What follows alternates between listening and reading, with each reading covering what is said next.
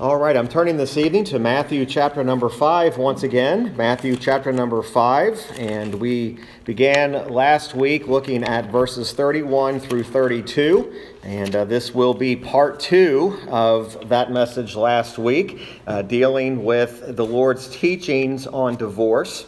And last week we spent the majority of our time dealing with what the Mosaic law actually taught. So, what the law actually taught regarding uh, divorce. And tonight, primarily, we're going to be looking at what the Pharisees and scribes taught.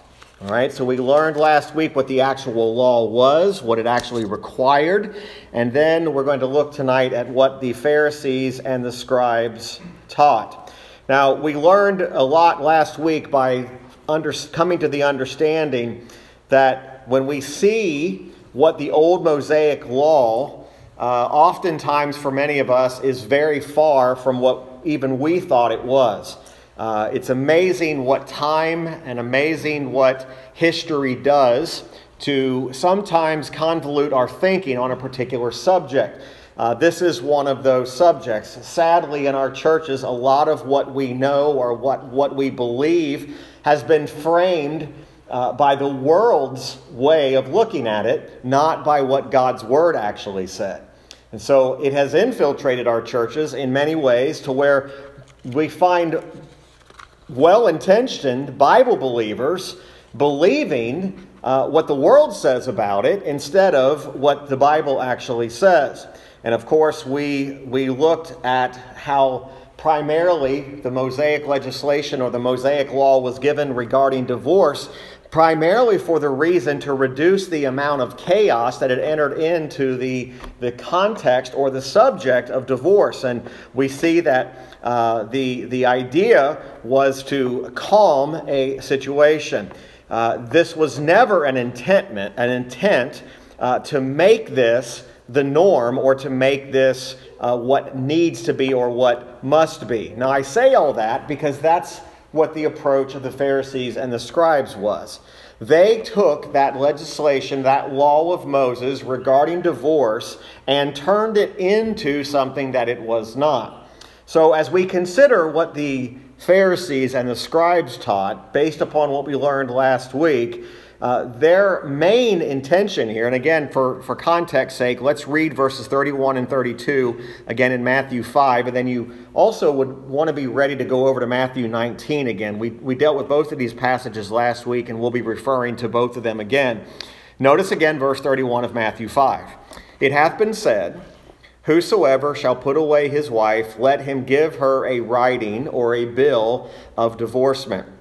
But I say unto you that whosoever shall put away his wife, saving for the cause of fornication, causeth her to commit adultery, and whosoever shall marry her that is divorced committeth adultery. Now we reference Deuteronomy 24, which gave us the actual law regarding divorce and uh, gave the the requirement of a bill of divorcement. In other words, this chaotic situation had turned into where men were putting away their wives for any and all reasons. There was no real, uh, there was no real structure behind it, and so the law came in and said, in order for a man to divorce his wife, there had she had to be given a bill of divorcement. Now, that's what Jesus is talking about here in verse 31 when he says, Whosoever shall put away his wife, let him give her a writing of divorcement. He was referencing back to that, that law that said if a man puts away his wife, he has to give her this bill of divorcement. But again, notice what Jesus says. But he says in verse 32, But I say unto you. Okay, so he's taking, here's what was said, here's in fact what was fact, the bill of divorcement was a very real thing, but he takes it one step further and gives the real intention of what the law was. He says that whosoever shall put away his wife, saving for the cause of fornication, causeth her to commit adultery, and whosoever shall marry her that is divorced committeth adultery. So, long story short, here's what's happening. The Pharisees and scribes took this to just simply mean that this bill of divorcement made everything okay. In other words, because now this bill of divorcement is in place, now what God is actually saying, or what the law of Moses is commanding, that it's urging a man to divorce his wife. That was not the case at all. It was never intended to urge divorce. Okay? It was never intended even to urge divorce under certain conditions. Okay? The law of Moses never said that. There's nowhere in Scripture that the Bible is actually urging man, a man, to put away his wife. Okay? It's not there. Now, Jesus is taking, again, in contrast to what the Pharisees and the scribes were saying. The law of Moses didn't command divorce, all it did was to say to a man, if you do divorce your wife, you can only do so under these conditions. Now, that's where Jesus deals with this primarily in Matthew 19. So let's go back there again. I know we read an extended portion last week, but he's talking about the same subject. Okay? The scribes and the Pharisees are only hearing one thing they're hearing bill of divorcement and putting their wives away. Okay, they're not hearing or wanting to acknowledge anything beyond that. They were actually teaching, okay, the Pharisees and scribes were actually teaching that Moses was commanding divorce. Okay, now you can see where this is going to cause quite a problem. The Pharisees truly are believing that what that meant, that what the law of Moses was saying about the bill of divorcement is that God is commanding men to put away their wives, and nothing could be further from the truth. Again, notice in verse 3 of, of, chapter 19 of Matthew. The Pharisees also came unto him, tempting him. Now that's that is a giveaway, okay? Tempting him. This, this is not an honest approach to our Lord about the subject. Okay? They are, they are, they are attempting to catch him, ensnare him in his own words. Okay, when you see the, the word tempting him with relation to Christ or relation to Jesus himself, the idea here is, is there's bad intentions. They are attempting to, to convince or persuade uh, and catch him in his words. Is it lawful for a man to put away his wife for every cause? Now, remember what the bill of divorcement did. The bill of divorcement was given for cause. Their tempting question is this Is it right for any cause for that bill of divorcement to be given? And he answered and said unto them, Have ye not read that he which made them at the beginning made them male and female? This, uh, this might not be the right word. This is a brilliant response from the Lord. He does not even answer that question. He immediately jumps to the intention and the purpose and the reason for marriage. Okay? That's, that's what his answer is. And you say, where is that? Male and female. Okay? He, Jesus sets in motion. Here's God's creation.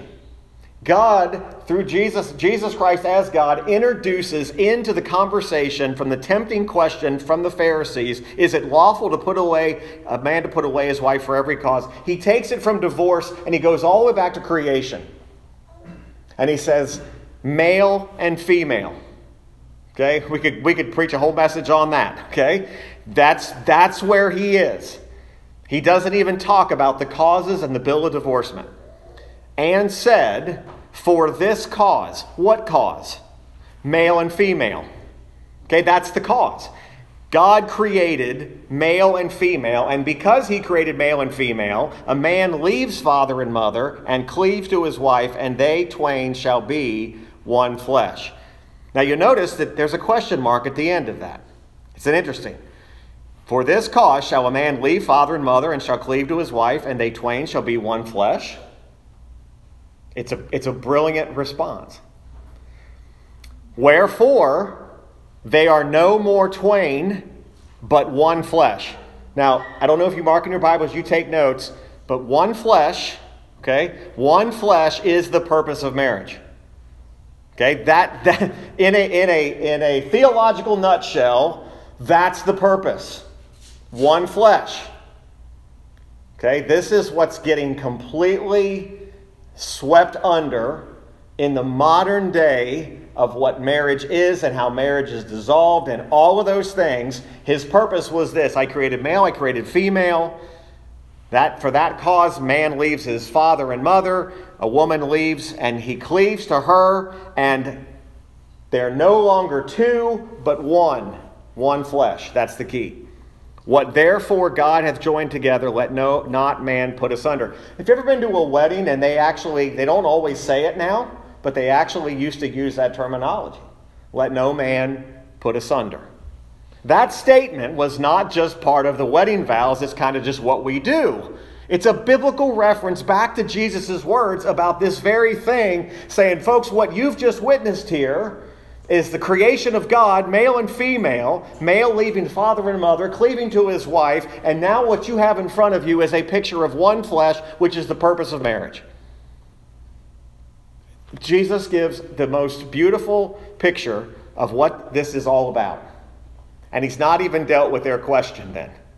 Now, the Pharisees, being the intellects that they are, they say unto him, why did Moses then command to give a writing of divorcement and to put her away? In other words, Jesus, if, if this was such the picture, if this was the if this was the beauty of creation and male and female, then why in the world did Moses, remember now they're blaming Moses, saying that the law says commands to divorce his wife, then why did notice what it says, why did Moses then command to give a writing of divorcement? Do you see what's happening here? They're accusing the law of stating that because a bill of divorcement was actually granted to, to, to curb the chaos, that divorce is now okay and that Moses is commanding divorce. Moses was never commanding divorce. Moses was never doing any such thing. He saith unto them, again, another brilliant answer. Moses, uh, he saith unto them, Moses, because of the hardness of your hearts, suffered you to put away your wives, but from the beginning it was not so. Jesus completely blows up this idea of a command of divorce. No, he says the reason it was actually given is because of the hardness of your heart, but that's not the way it was supposed to be from the beginning. What was the beginning? God created male and female. Male would leave his father and mother, would cleave to his wife. They would become one flesh. Does everybody see that? That's, that is the picture that's here. So when we think about what the Pharisees and the scribes were teaching, they were coming with this idea that Moses somehow commanded. Now, because they believed and were teaching that Moses commanded divorce, the next logical step for them was to demand a divorce and insisting upon their rights to get one. Okay? You can kind of see a pattern developing here. If I can convince myself Moses has commanded us to divorce, the next logical step is then I'm demanding my rights to do that. Boy, doesn't that sound familiar? We, we live in a society that's all about demanding my rights, demanding what I am able to do. What is my liberty? What is my freedom? The hardest of their heart was is they were just looking for any way, anyhow, and now they said, We have a legal way out. I'm demanding my right to put away my wife for certain causes. Okay, this is what's happening.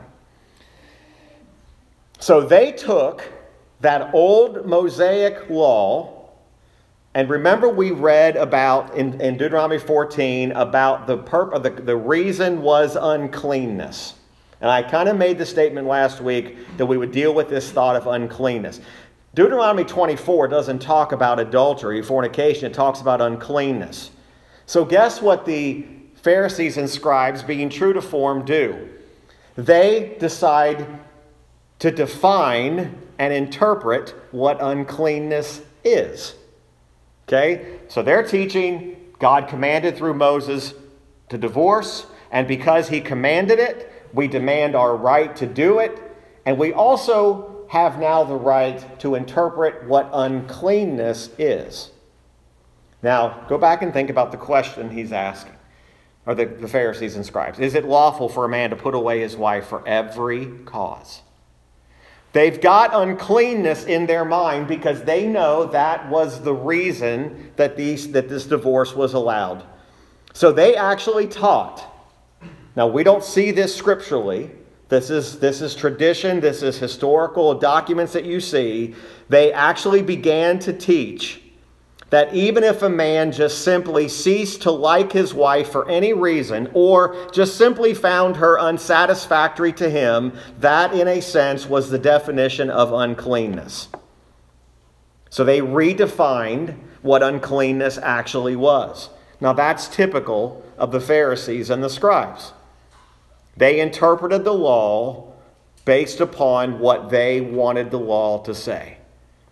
In reality, what they're actually doing is avoiding the law altogether. Now remember, it's the, the, the, Pharisees and the scribes are the ones that were screaming, You need to obey the law, you need to obey the law. And the same people saying you need to obey the law are the ones who are avoiding it.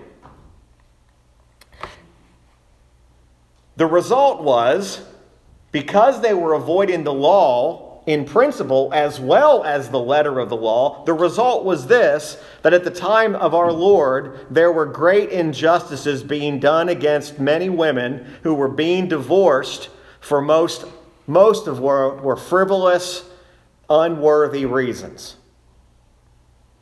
It was not based upon a real sense of uncleanness. These Pharisees and scribes were teaching listen, if you just don't like her anymore, just put her out. But now we're going to follow what it says. We'll give her a bill of divorcement, but we're going to, we're going to determine the definition of uncleanness. Now, if you go back to Matthew 19, I know we, we're actually in Matthew 5, and months down the road when we get back to Matthew 19. We'll have already been here. But notice it says in verse 9, And I say unto you, whosoever shall put away his wife, except it be for fornication, and shall marry another, committeth adultery, and whoso marrieth her which is put away doth commit adultery. So, there was only one factor that really mattered to the Pharisees and the scribes in what they taught. All they were concerned about is make sure you give her the bill of divorcement. Folks, this all boils down to one truth and one truth only. All the Pharisees cared about when they asked Jesus that question was the bill of divorcement. They were not concerned about her. They were not concerned about God and His glory. They were only concerned about we're demanding our right to be able to put her away, and we're going to define our own sense of uncleanness. Now, they were very diligent. And in, a, in maybe next week, I'm going to share with you, it's fascinating, fascinating and sad. I found a copy of what a typical bill of divorcement in that day, how it would have read. And it's, it's truly sad with what you see because it didn't really matter as long as they had a bill of divorcement, then they said then it's, it's okay to do. So they did not, however, in that bill of divorcement necessarily state why they were divorcing her. They just said it's due to uncleanness. Well, that's convenient, isn't it? It's kind of the situation. I, the legal aspect of this is we have to give, a bill, give her a bill of divorcement, but I'll just label everything as uncleanness. Now, Jesus is very specific here when he says, except it be for fornication. This word is not coming up just randomly. Okay? He knows, obviously, what Deuteronomy 24 said. Okay? he, he knows that the uncleanness is being labeled as can be anything, and now he introduces the idea of this sexual sin into the conversation, and he says, This is the, this is the only reason. Now, just because he says it's the only reason doesn't mean he's advocating for divorce or commanding divorce, even in that scenario. Okay, now that, that's, this, that's going to be for another day, but I think every, all of us know what, I'm, what I mean by that. Just because it happened didn't mean that he says, okay, because it happens, then you automatically ought to give a bill of divorcement and that, that marriage should end. Why? Because of the original cause as to why God created male and female. One flesh. Okay? That's, that's the key. So we don't want to walk away here tonight saying, hey, look, Jesus is okay with it. He's never advocating for it. But he is saying that if that one flesh is, is going to be split, there's only one reason and only one reason only. Now, again, our minds go to 150 different things, and I know where your mind's going because mine goes there. For this tonight, we need to keep it right what he's saying because that's all Jesus says. Okay?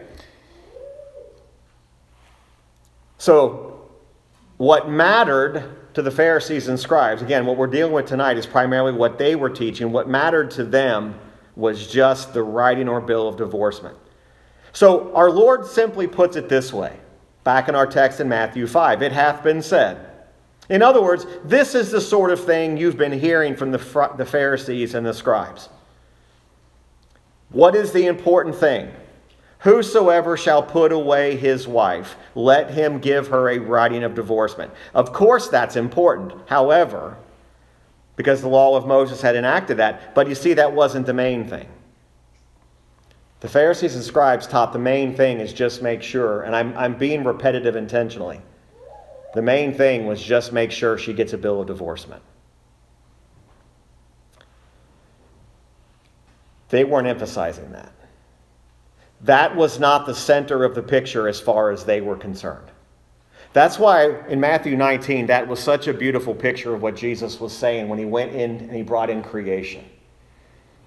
Now, you may have returned back to Matthew 5, but here's what the, here's what the disciples' response to that statement back in Matthew 19 was His disciples say unto him, If the case of the man be so with his wife, it is not good to marry.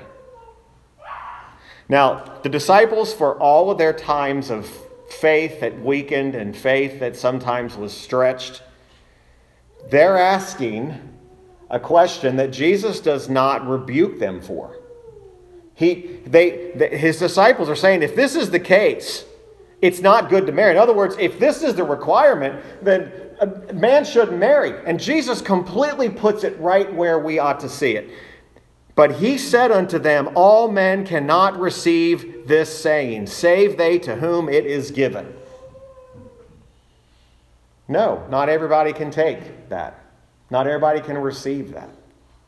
Not everybody is going to be able to even acknowledge that. But the fact that in Matthew 19, Jesus takes us back to the beauty of creation and gives us the real purpose of marriage, and he says not all are going to be able to receive this.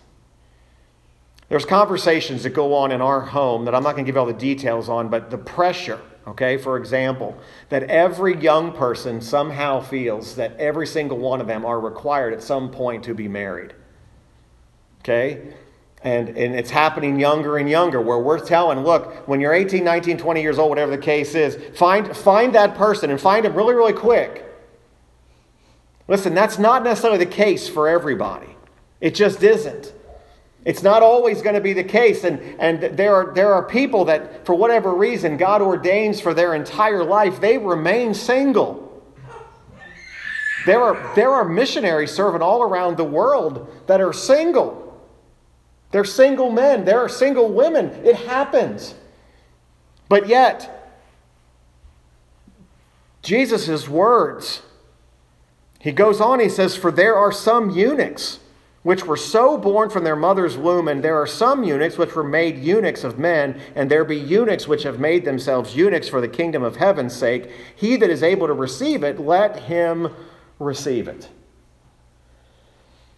Jesus really does not even go back and deal specifically with that tempting question they were, they were answering, but ra- asking, but rather he's emphasizing the reality that the Pharisees and scribes are failing to see the real meaning of marriage. They had failed to consider the whole question of divorce and the reasons for it in a right, truthful, and righteous manner. Okay, how we approach a subject and how we view a subject matters. I began by saying that even the definition and the meaning of marriage has become convoluted even in the church. Very rarely do you hear people talk about marriage and talking about the, the purpose was this one flesh idea. We use terminology that's not necessarily wrong we're making a covenant. We talk, we talk about certain things and we're making promises, we're taking vows, all of those things. We talk about, and even as we get into our study in Ephesians on Sunday morning, when we get to the end of Ephesians 5 and talk about how husbands are to love their wives as Christ loved the church, don't lose sight of the reality that the purpose of marriage was this picture of one flesh. This is, this is key to the entirety of what's happening here. So, the perversion that the Pharisees and the scribes were teaching was the perversion of the Mosaic teaching or the Mosaic law.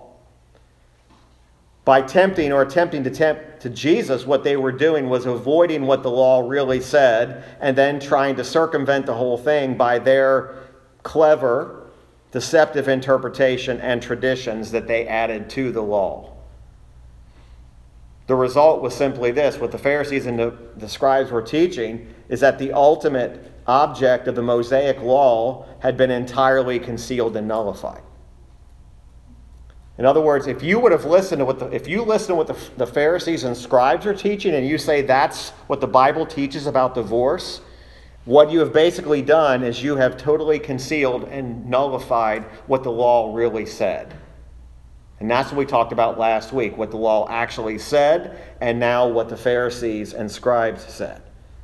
Now, I want to introduce this third heading just to start us on next week. I'm not even going to attempt to try to get through the concept or the principle now of bringing us to this last and third heading. What does the Lord say about this? So, what is He, and I've already kind of hinted on this and actually said it, what is He actually teaching with regard to divorce. Again, the key is, But I say unto you, that whosoever shall put away his wife, saving or except for the cause of fornication, causeth her to commit adultery, and whosoever shall marry her that is divorced committeth adultery. Now, that statement we just read in Matthew 19, verses 3 through 9, is the way we interpret what Matthew 5 is saying. Remember, we've talked about biblical interpretation. The best way to interpret the Bible is to interpret the Bible with other scripture. Okay? Interpretation best done is to compare scripture with scripture. Some people think the best Bible interpretation is to go to your favorite commentary. Nothing wrong with commentaries, but that's not your first level of interpretation.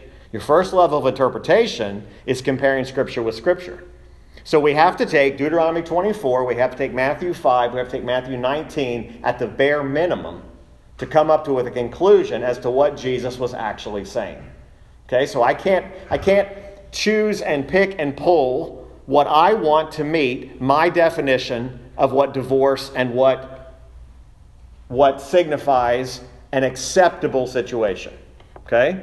Now, I say all that because this is what happens in the church. I, I am not, I kid you not, if we were to bring 10 churches together Okay, and I would, I would tell you 10 Baptist churches together. It would not shock me if you got a minimum of five different definitions, reasons, purposes for marriage and or divorce. That would be based upon often societal norms and societal traditions. Why am I making a big deal about that? Because that's exactly what the Pharisees and scribes were doing. They were adding and changing and twisting instead of actually saying what does God's word actually say about it? So, this helps us interpret what Jesus is saying in Matthew 5. Matthew 19 is a further explanation of what Jesus is saying in Matthew 5, verses 31 through 32. Again, what was the, what was the intent of the Pharisees in Matthew 19? They were attempting to trap him. That's why they use the phrase, is it lawful? Okay? Is it lawful for a man to put away his wife for every cause? In a sense, what they were doing, they were giving themselves away. Now, the Lord already knew the motive and the intent of their heart, right? But they're giving themselves away by, by asking such a question. The Lord's answer, the very first principle here, he emphasizes the sanctity of marriage. Okay, that's where we went back to. Whosoever shall put away his wife, saving for the cause of fornication. You notice he goes back beyond the law of Moses to the law that was given by God at the very beginning. That's the key to this, folks. Jesus went, and I hope you saw this. The Mosaic law did not exist at creation. Their question was Is it lawful? Jesus doesn't say, well, the Mosaic law says. No, he rewinds and goes all the way back to when God created man and woman. Now that's not that's not by chance. There's something that Jesus is doing here. He's going back beyond the law of Moses to the law that was given by God. When God created woman, and we could study this back in Genesis, he created woman to be a helpmeet for the man that he made that great pronouncement. And that's what he says in Matthew 19. They twain shall be one flesh. That goes all that that shows you that Jesus was not basing this divorce, the right of divorce, based solely upon the Mosaic law. He's going so he's going all the way back. Okay? What therefore God hath joined together, let no man put asunder. Now, at most marriages and weddings today, if the minister uses that term, what therefore God hath joined together, let no man, not man, put asunder. Many times that couple standing there, unless they've been raised in solid biblical teaching, are not even getting the concept of what that means. They're hearing, oh, and again, I'm not, I'm not trying to be offensive. Isn't it beautiful how God brought us together as a couple? That's what they're hearing. What they're failing to understand is that that minister is actually quoting a Bible verse that was more than just a verse, it was what God's declaration of what one flesh was supposed to be. Jesus is saying, quit following the law as your basis as to whether or not you have the right to divorce her and go all the way back to what I originally said.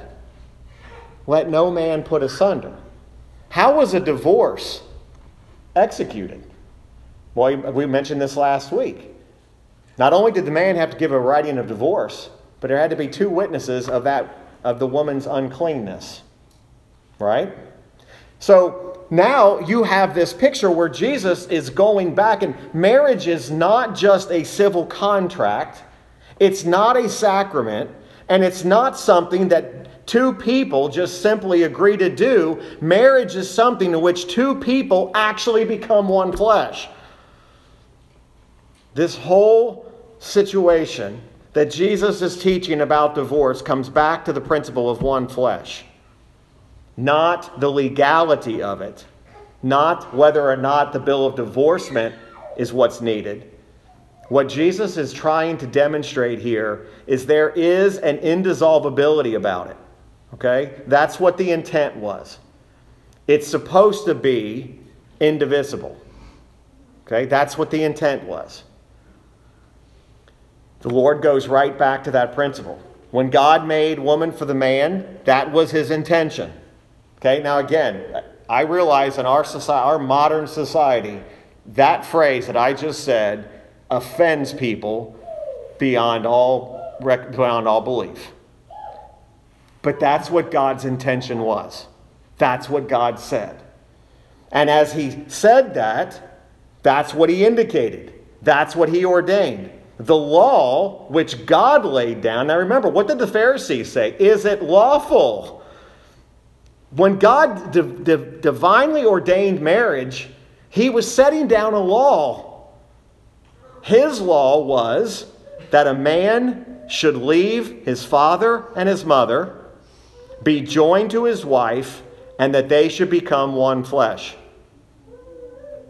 That was the law of God. The Pharisees were not thinking about the law of God at creation, they were thinking about the Mosaic law, and their conclusion was Moses commanded divorce, so now I'm demanding my rights.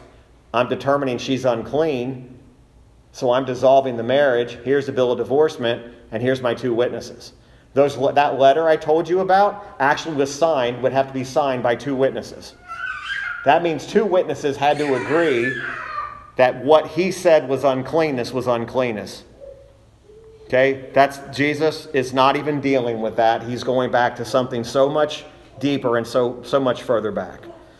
Something new and distinct had taken place. The aspect of one flesh, folks, is so important that you find that principle. Okay? So when you start thinking about marriage and divorce and you read it through scripture, you should not be able to read about those subjects without seeing the subject of one flesh running through the very heart of it. Does everybody understand what I mean by that? So, when you see marriage and divorce, if you don't see the one flesh law of God written down, you are going to misinterpret and you're going to give the wrong meaning and the wrong rights for divorce. It's kind of a deep well. But that is what the intent was. Again, the problem in our society today is not the law of God. The problem in society today is not even the Mosaic law. The problem is mankind has taken the law of God. In the beginning, God created male and female. Folks, this idea of gender identity is an assault on God's creation. And if I assault God at the very heart of His creation, I change the narrative on everything. Because now I can determine who can be married. You see why this matters. the one flesh concept, without that, what, what, what the Bible says makes no sense. And if we're always just looking for, well, here's what the Bible says about marriage, and here's what it says about divorce, and do I have a right to divorce this woman? If a man approaches it that way, do I have a right to divorce this woman? And he says, here's what that here's what Deuteronomy 24 says, here's what Matthew 5 says, here's what Matthew 19 says. I will tell you, and I'm, I'm not, I would never give a name or even, even enough for you to ever figure it out Anytime anybody's ever asked me about this, anytime, the question never is about creation and one flesh. The question is do I have a right to get a divorce? That's the question that I always get. Does the Bible teach that I can get a divorce? And if so, what are the reasons that I can? Now, Jesus does say, except for one thing fornication. That does not mean that he is saying that that's what I am saying that's the best thing to do or exert your right to do it. Because remember, the bill of divorcement came as a result of the Mosaic law. The law of God from creation was let no man put asunder. Okay, that's that's just scripture. So this one flesh that runs through scripture, you will find even when we get to 1 Corinthians 6. Okay? And 1 Corinthians 6 is one of those tough passages. It's a tough passage because we're dealing with uh, sensitive subjects. But Paul in Corinthians actually speaks about the terrible thing that fornication really is. And that's where he talks about in uh, 1 Corinthians 6, verse 15. Paul writes these words He says, Know ye not that your bodies are the members of Christ? Shall I then take the members of Christ and make them the members of a harlot? God forbid. Now, context always matters. Paul emphatically says, God forbid, what? Know ye not that he which is joined to a harlot is one body, for two, saith he, shall be one flesh. Are we seeing this?